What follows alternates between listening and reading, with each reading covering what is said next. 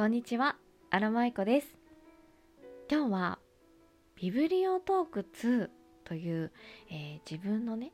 おすすめの本を紹介していくという収録をしていきたいと思います。えー、私が今回ご紹介していくのは、鉛筆美ナという絵本です。この絵本は初版が1984年と昔からある絵本のようなのでもしかしたら子供の頃に読んだことがある方もいらっしゃるかもしれませんね。あらすじとしては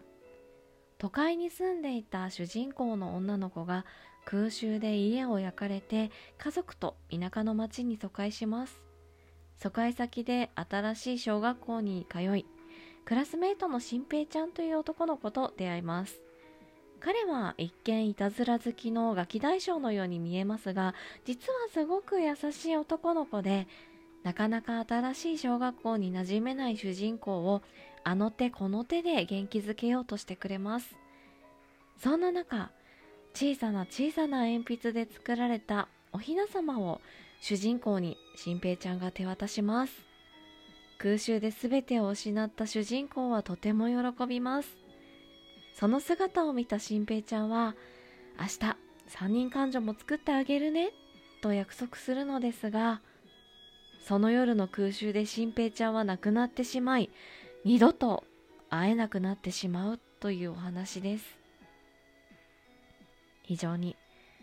切ない内容となっています。えこの本との出会いは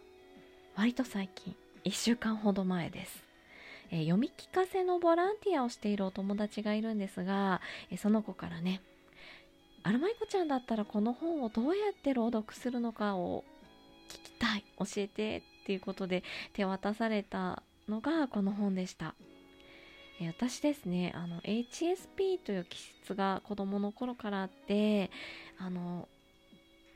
繊細さんですあの何て言うのかな本当に戦争のお話とか映画っていうのをね目の当たりにすると本当に息が苦しくなるぐらい辛くなるので今までねなるべく避けて通ってきました。なのでそんな私にとって今回ある意味突如訪れた試練ともなったのですが読んでよかった、えー、子供の頃に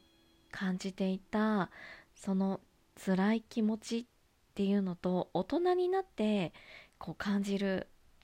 今の気持ちはまた別のものとなっていましたね。えー、今ね私自身、え子育てをしていて男の子を育てているんですがあの日々ね感じる男の子って不器用で気づかれにくいんだけどこんな優しいところあるよねっていう微笑ましい気持ちになったりとかあとは鉛筆をねとても小さくなるまで使うものを大切にするということだったりあと戦争はこんなに罪のない小さな子供たちの心も深く傷つけてしまうということ。そして何よりまた明日っていうことは絶対じゃないっていうこと。日本では今戦争は起きてないですが近くの国でね戦争が起きてたりですとか、まあ、凄惨な事件なども日々起きてます。そうじゃなくても命の起源健康であるということは必ず約束されたことではないわけで本当に今この瞬間を大切に生きなければということを強く感じさせられる絵本でした。朗読を聞かせてとお願いしてくれた友達はとても心が優しい子で自分が朗読する時には泣いてしまうかもしれないって話してくれてました。涙をこらえながら子供たちに読み聞かせをしているのかな。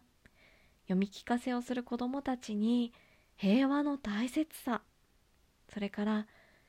親がねこう思う気持ち。子供たちのことを考えて涙をこらえている様子から大事なものが伝わるといいなと思っています。戦争のお話なのですが絵のタッチもねとても可愛らしくってあのおどろおどろしいところもないですし是非ね皆さんに読んで平和の大切さを今一度感じてもらいたいそんな一冊となっております。